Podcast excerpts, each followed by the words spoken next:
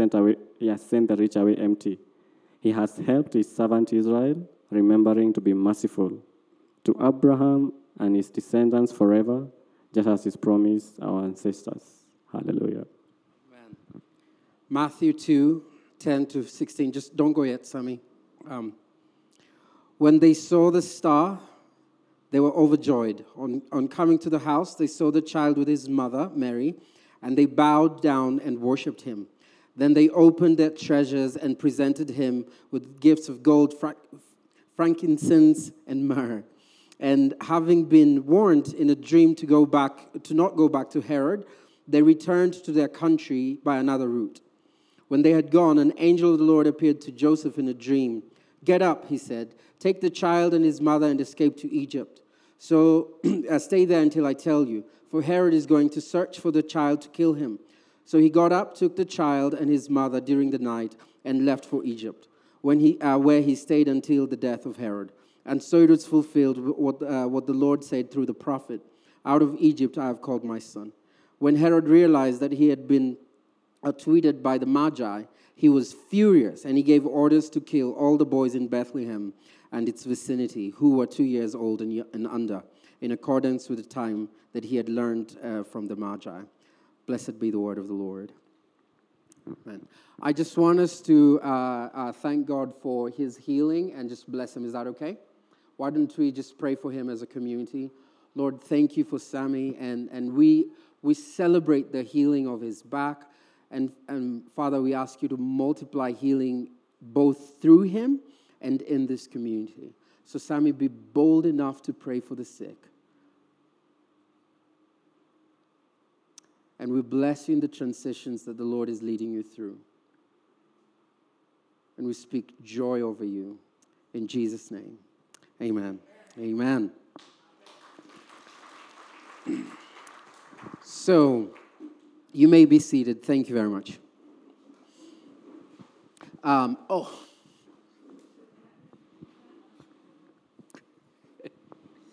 It should have happened as we were reading scripture. This is amazing.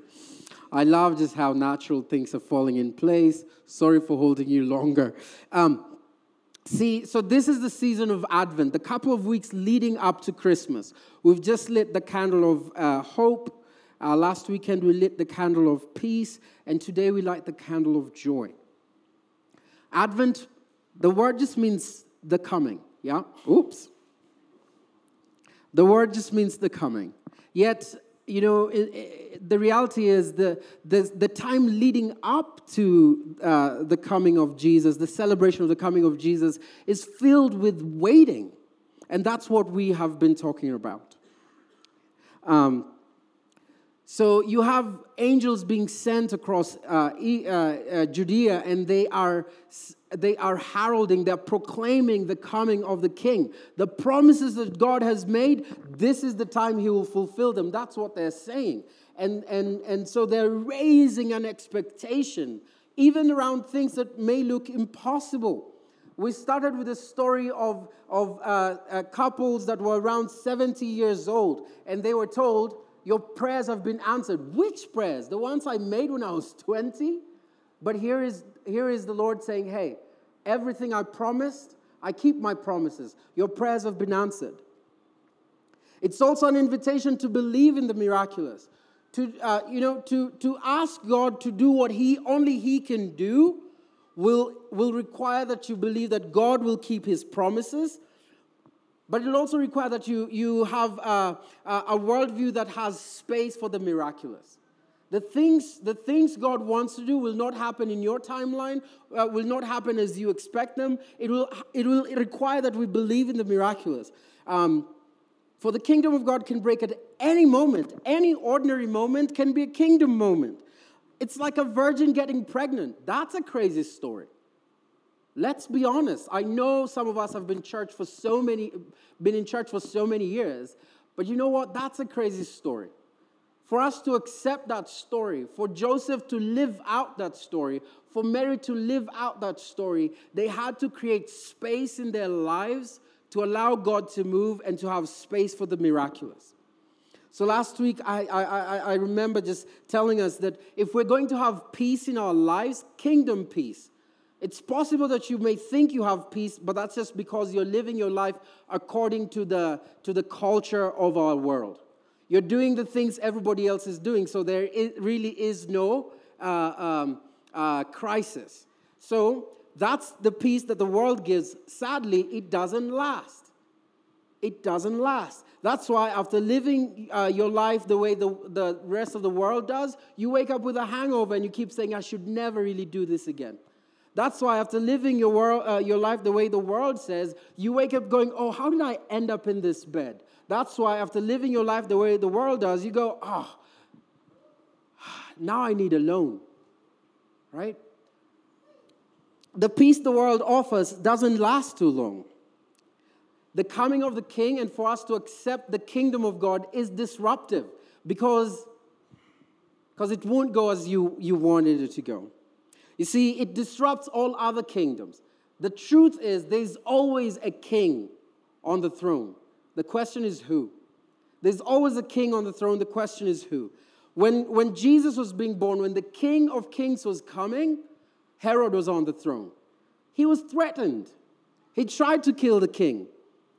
And, and so the Bible says that he and all of Jerusalem were, were, were, were, were unhappy. They were concerned. Why? Because the wealth, the prosperity, and the positions they were enjoying were because of the order that was.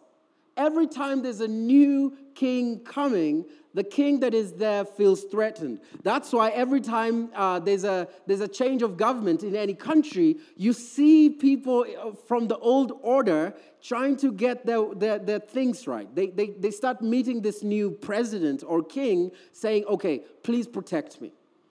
Every, every four years, we see formations in our country right? Because uh, these, these people who are enjoying the order of the day are trying to make sure they don't lose their power when the government changes. It's the same thing that happens in our lives. A new king is a threat to the system, to the old system, the, the economic system, the justice system, the social structure. Every time a regime changes, every time God becomes king in your life, it will threaten the things that have been, the idols that have been king. So the kingdom of God is disruptive, and therefore it disrupts the old order, and therefore only He can give kingdom peace, and that is the only peace that lasts. That's why Jesus said, My peace I give you, but it's not going to look like the peace of the world. When you decide to follow Jesus, He becomes Lord over your life. It's not the other way around. And in that moment, you move from the back of spiritual warfare and you come to the front. In that moment, the, uh, he becomes a threat to the idols that decided how you spend your money. He becomes a threat to the, to, the, to the idols that decided how you spend your time. He becomes a threat to the brokenness from which you led your relationships from. Uh, and he become, uh, and he's a threat to, to, to, to your flesh and how you've bowed to it and did everything it asked you to. Jesus becomes Lord, every other kingdom must fall. That's disruptive. We often invite people to Jesus. Great, because we need to. We don't tell the whole story. Oh, by the way, it will fix a lot of things in your life because your soul will, get, will begin to get healing. Oh, and it will cause a lot of trouble in your life because it will disrupt your old system. Consumerism and greed can no longer be our lords if Jesus is Lord. Tim Keller, pastor in um, uh, New York, says that he's been pastoring for decades, and he, he says that he's heard all types of confessions. Anything you can think about, someone has gone to this pastor and said, I've done that. Sadly, very few people ever confess to greed, which unfortunately is a driver of many modern lives. And you see it explode around Christmas. And sometimes we want to think, oh, greed is for the wealthy and the, and the powerful. But so many of us, in all situations, our lives are run by stuff. What we want, what we don't have, what we can afford. We, we want the next thing. It's like, I want it. So many of us don't realize how consumerism and greed, uh, greed uh, is often uh, what is leading our lives. When Jesus becomes Lord, that has to bow, that has to go.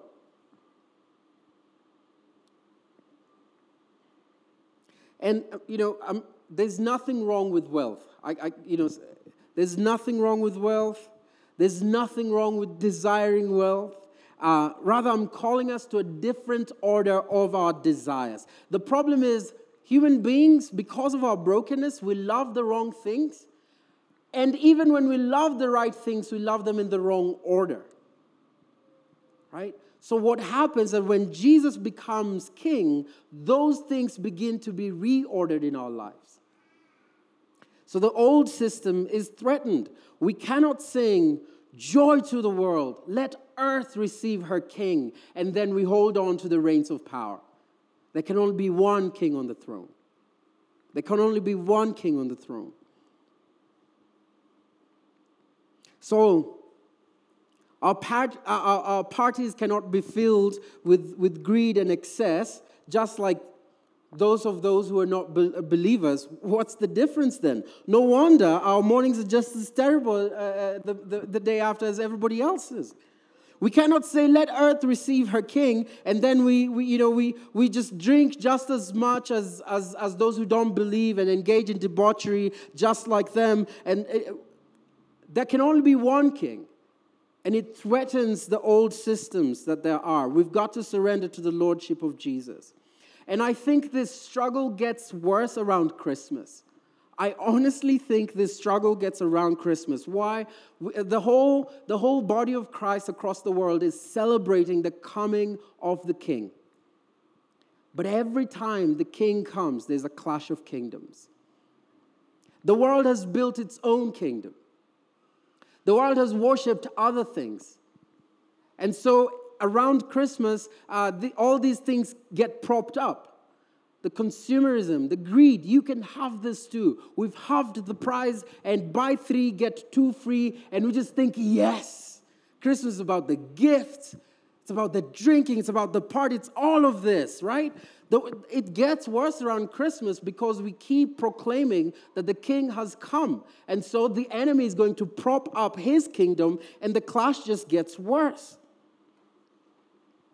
And I think it gets worse even in ourselves, right? Because there's always a struggle in our heart. Yes, Jesus is king, but, but the old self keeps trying to rear up its head and saying, Oh, but we used to do things this way. But if you do it this way, uh, if you do it different this Christmas, your family will reject you. You know, there's a, there's a battle inside us, especially around Christmas. When you choose to make Jesus your Lord, you open yourself up to the disruption of his kingdom, and he will tear down all other thrones. And you will notice. Um, I was walking, uh, I, one afternoon last week and I just realized there are things that I used to really love that I just don't care about anymore. There are things that even bound me before that I'm just like, when did that stop? Because Jesus begins to tear down all other kingdoms. You will notice in your heart that other kings are fighting, but they're falling. But also, people around you will notice you will become acutely aware that Joseph and Mary, on the first Christmas season, you know, by that I mean the, the, the, the, the celebration of their baby coming to, to the world, probably did not have chapati and Coca Cola and, and chicken. They probably didn't have that because you know why? The next village, Herod's horses. They're coming to kill the baby. There's no time for a party.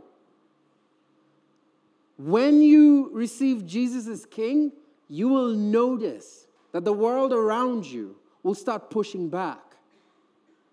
That's why they don't invite you to the party anymore, because they think you're a killjoy. That's why your family's like, ah, do we really want them to come for Christmas? Because you're no longer the same person. And that conflict is real. And the peace we have can only come from trusting that God is faithful to keep his promises. The only way we will have peace, one, I think it's supernatural, it's a gift from the Father. And two, we've got to learn to trust that God will keep his promises. Two, uh, three, we've got to be open to God doing very unusual things around us and in us. You cannot fight this battle alone. We've got to be open to God doing very unusual things around us and in us. So Jesus keeps saying, Peace I will give you, I promise. But it's not going to be like the world gives. So I keep inviting us to just open ourselves and surrender to the peace He can give. So, anyway, all this is happening, right? Mary, uh, Mary, uh, Joseph wakes up and tells Mary, uh, Herod is going to try kill our baby. That's panic mode right there. So we've got to go to Egypt. That's another thing. What? Obviously, they would have to join a caravan, all these things. Anyway, Mary then writes a song the song Sammy read in this morning is called the Magnificat, the, the song of Mary. So I'm a songwriter. I know, strange. But I don't write, I'm, I'm not as prolific as George. George writes songs, you know, he's just drinking coffee. Mm, Eddie, what do you think of this? I'm like, wow. I particularly write songs when I'm sad. No, no, no. Oh, this morning is just. That was not a song written by me. I, I write songs when I'm sad, and they're very, very good. I could say so myself. I know I shouldn't blow my own trumpet. Don't worry. I, I know they're good, eh? Um, but they're also very dark because I'm writing when I'm sad. No, not, not all of them. Some of them are very dark. I'm like, I could never sing this one somewhere, anywhere, you know? I've been learning to actually, in those moments, you know, write psalms as, as a worship to the Father. Uh, the th- uh, scientists are, uh, are, beginning to say that they think uh, music developed before speech. There's something that music does to us, it just gets right in there. And then when speech comes along and you can write a song, put, put words to, to music, that's the reason why sometimes you hear a song and you just go, oh, why? It's saying something your heart has needed to say for a long time. Finally, words to your soul. That's how beautiful uh, the power of music is. That's all good. But I'm surprised at the song Mary writes. Let's look at it. And Mary said, My soul glorifies the Lord and my spirit rejoices in God my Savior, for he has been mindful of the humble state of his servant. For all from, from now all generations will call me blessed. What are you talking about? Mary, Herod wants to kill your child. What are you talking about rejoicing? I struggle with that word right there. I was like, uh, some moments are easy to find rejoicing. Some moments are easy to find joy. This doesn't look like one of those moments, does it? You know, I'm, I'm imagining that she's writing this song in between the burn and joining the caravan as they're running for their lives, right? They're just packing up whatever they have which was mostly nothing because you know they couldn't pack the hay for, from the animals anyway. You know they're packing up whatever they have and beginning to run and she's on the camel. I don't care how big and buff joseph was. I don't think he could scare herod, herod, herod's people. And then mary sat on the donkey. Is this writing my soul glorifies the lord my soul rejoices in god my savior what are you talking about you see, here's the other thing. Uh, generations will call you blessed. Do you know how many people knew Mary's name? Most probably only the villagers from where she came from. All generations? What are you talking about? Then salvation has come. We're talking about a baby, a helpless baby Salvation does not come through babies. There's a system, there's a temple for when we need to worship, and there's a king for when we need to fight. What are you talking about? How do we find joy in this space? Fast forward 30 years later when Jesus Jesus lived most of his life in obscurity. We forget that. 30 years, we know nothing about Jesus' life. We just hear his birth, 12 years old, silence. Oh, and then out of obscurity comes Jesus. And even after 30 years of obscurity, he begins his journey. Do you know who cared about Jesus' life? Not the powers that be. Rome didn't care. Rome only got concerned when there was fear that there would be riot. Now, Rome came to bow, that's for sure. Right? The church is planted in Rome, everything turns around. Now the Roman Empire is dead, the church still grows. So, yes, Rome will still bow, but at that moment, the powers that be didn't care. Three years of ministry, then Jesus is murdered. This doesn't, this doesn't look like the king we're expecting. This doesn't look like a story that should inspire joy. But here Mary says, I have joy, I rejoice in the Lord. See, Jesus is quite the unexpected king. The way the kingdom comes is not how we often expect it. There's this whole fanfare, angels, and uh, uh, you know the, the sky is open, and uh, uh, people having babies. There's all this fanfare, and then it's a baby. That's not how you expect a king to come, right? Merry Christmas.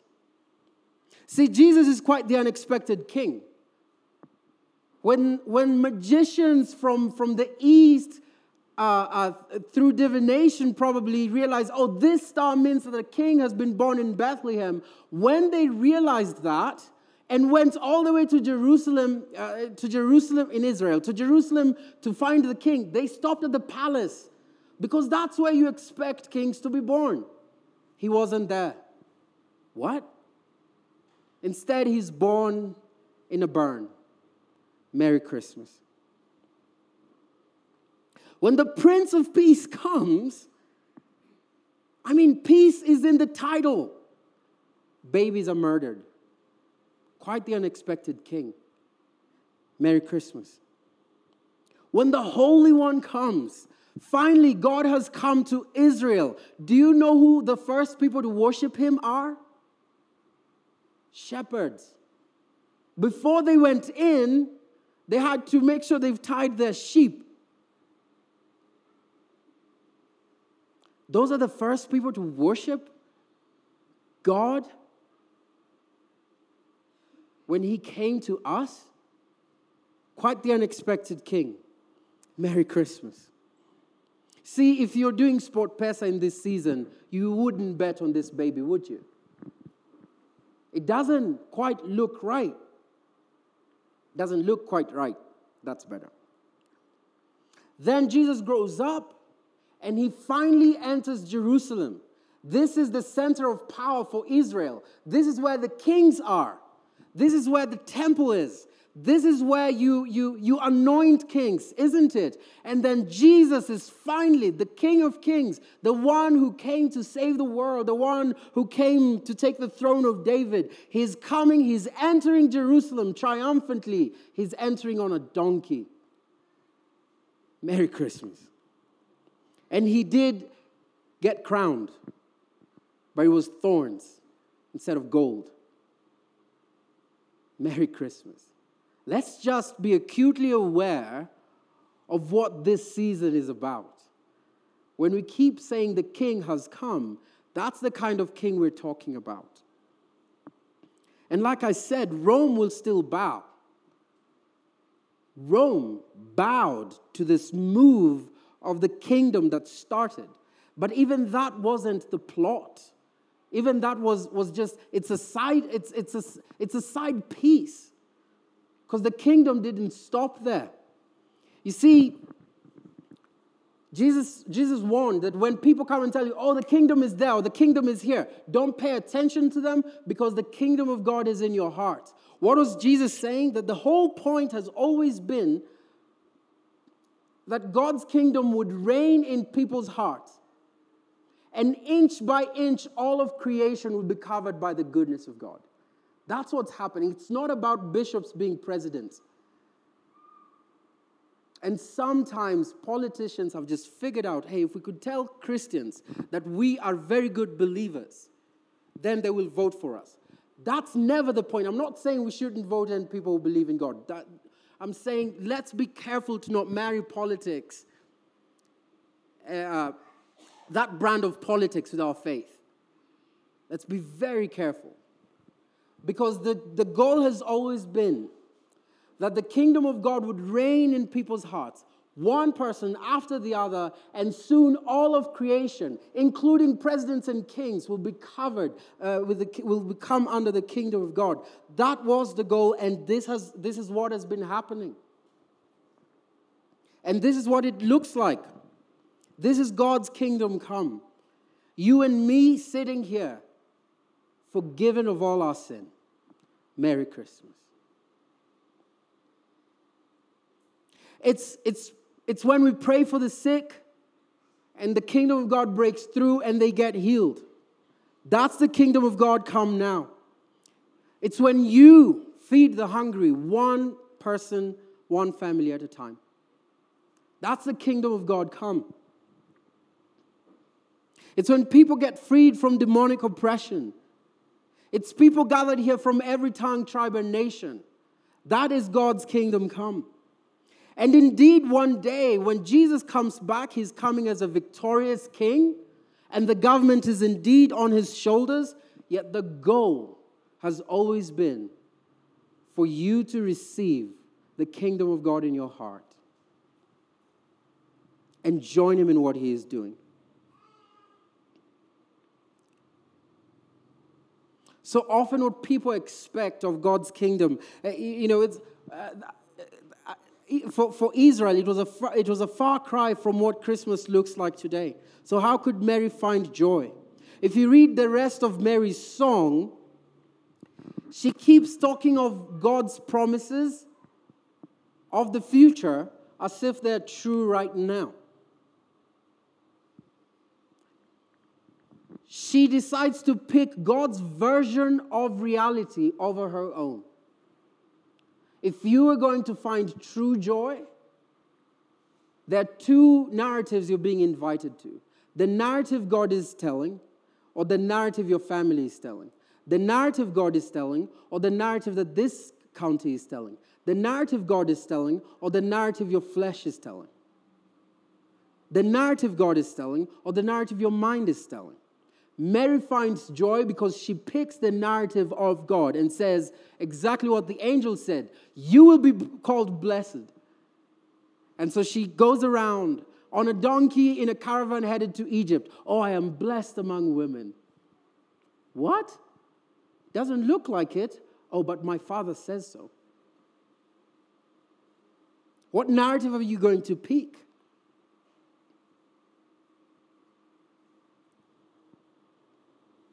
You know, we can only find joy when, when, when we receive God says, uh, what God says about our circumstances. Now, I used to say that, oh, joy is despite our circumstances. It's not the f- feeling about the moment. No, it's that too, right? We've got to learn to feel joy. It's a gift from God. And I, you know, I, I think God gives us gifts in good times and in bad times.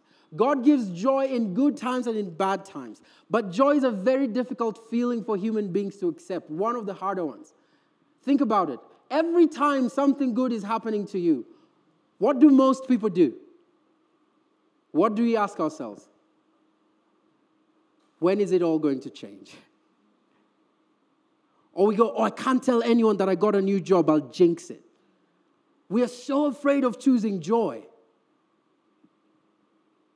It's okay to receive the Father's joy when we can see the promises being fulfilled. I think there were, there were moments, there were moments where it was easier for Mary to find joy. One, she received a promise that she'll have a child. The moment she held that child in her hands, I'm sure she found joy. Those are easier moments. Receive the joy. Receive joy when God when you can see the fulfillment of God's promises. Then there are harder moments. There are harder moments. When they're running away, it's harder to choose joy then.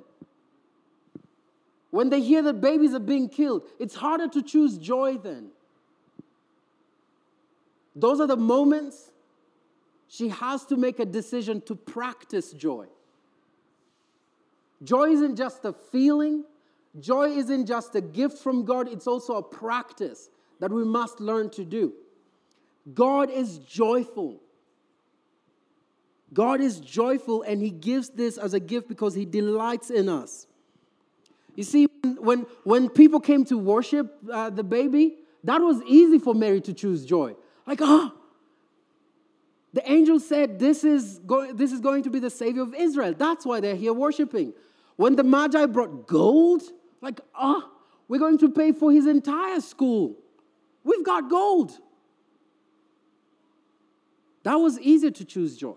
There are moments in your life in which it, uh, where, where it'll be easier to choose joy because you're seeing the promises of God break through. When we pray for the sick and we see healing, it's easier to choose joy. Let's not forsake it. Choose joy. This Christmas season, your family will have a party. You will see people you haven't seen in a while. Delight in it. Don't go, oh, what could go wrong? Just enjoy it. Enjoy it. If you're an African man, remember to tell your family the part of the chicken that is, is belongs to you. Just enjoy it. Enjoy the gift of the Father now.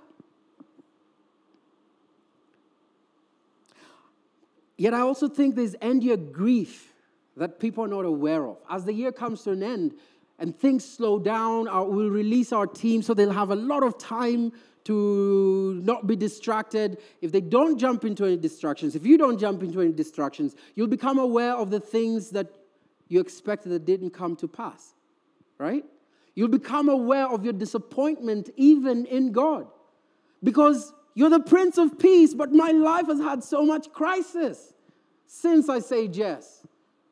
Become aware of those moments.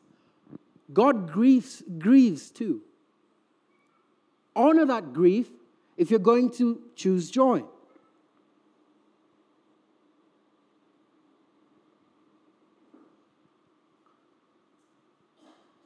Now, last week I said, you know, we, we've got to learn any, the, the most unfulfilled relationships are those where, because we all have expectations, right?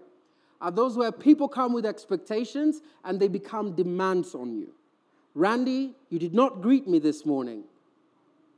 Like I could have an expectation that he does because he's my friend, but when it becomes a demand, that becomes a problem, doesn't it?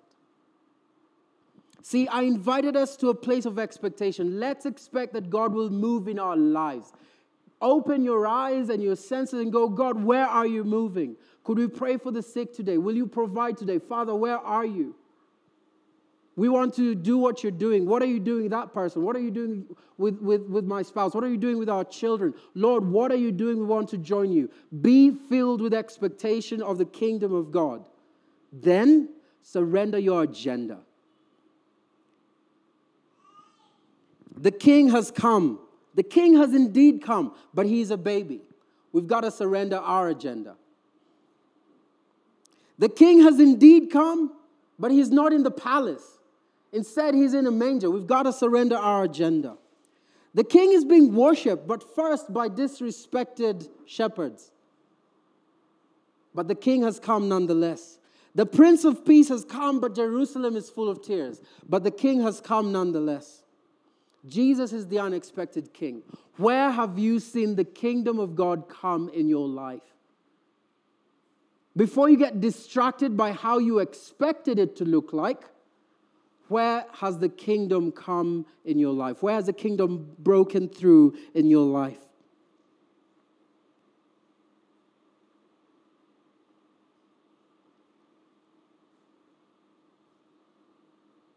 So, for where God has shown up, receive that joy and receive it with gratitude. So many people don't realize gratitude is what multiplies. When Jesus was feeding the 5,000, what did Jesus do? he gave thanks. When Jesus uh, was doing the, the, uh, uh, uh the Passover dinner that we receive as holy, uh, the communion meal, what did Jesus do? He gave thanks. Gratitude is what multiplies. We've got to learn to give gratitude for what God has shown up. And then we have to be honest about where we're disappointed. We have to be honest that we thought the king would be in the palace. We have to be honest that we thought this was the year that you would show up like this, Father. We have to be honest and say that, Lord, we thought you would save this marriage. We have to be honest and say, Lord, I thought you would heal me this year. We have to be honest and say, This was my agenda, and I give it back to you. See, joy is also a practice, and, and so uh, and I'm inviting us to step into you, into it. And we, you know, pra- every time we use the word practice here, I often tell you it's because we are not yet good at it. If you're trying to learn guitar, you practice because you're not yet good at it. You want to get better. So we don't know yet how to choose joy but practice each moment. And some of that looks like when you are in a joyful place, decide to step into joy. Don't be sulking at the back. You know what? God, you're here. Everybody's celebrating. I'll choose joy. Put away as much sadness as you can.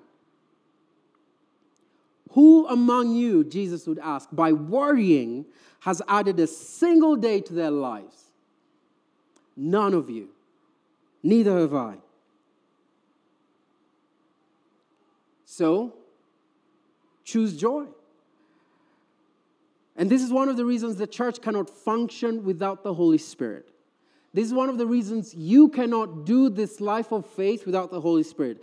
Only He can help us navigate the tension of the now and the not yet of the kingdom of God. Paul says of the Holy Spirit that He's been given to us as a down payment for our inheritance. Because the reality is, some of the promises that God has made we haven't received yet. Some of our inheritance that God has made and it's ours we haven't received yet. So, you know what? The Holy Spirit, He is a down payment for the redemption that God has brought and is bringing. He helps us sit in the tension of the now and the not yet of the kingdom. You can count on God to keep his promises. I keep, I keep the Sabbath every weekend, and, um, and sometimes the week is just heavy. Either it's conflict, or something isn't working out, or I'm very broke, or, or, or I'm sad, whatever. I, I've made a habit of making sure I don't care like I don't, I don't, I just don't deal with that stuff on the Sabbath. It's like it's okay. I can deal with it later. Of course, it comes up. Our brains are always busy. In every moment, I go, no, it's okay. I know that that's falling apart, but I can deal with it later. This is me learning myself, teaching myself to choose joy and delight in the Father. This is how we practice the Father's joy. It's okay. Father, I can leave it in your hands because you keep your promises. I want to invite us to again share in groups of threes, like we did last weekend, and then we'll pray for each other and we'll close. So please be in, in, in, in triads with people sitting next to you. Um, and here are the three things I just want. So don't do a sermon, okay? Don't do a sermon to each other so that each person gets the opportunity to speak. And two,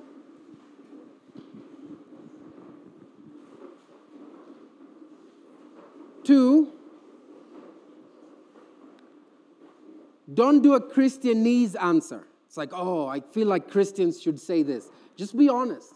We are in our Father's house. So the first question is where are you struggling to find joy?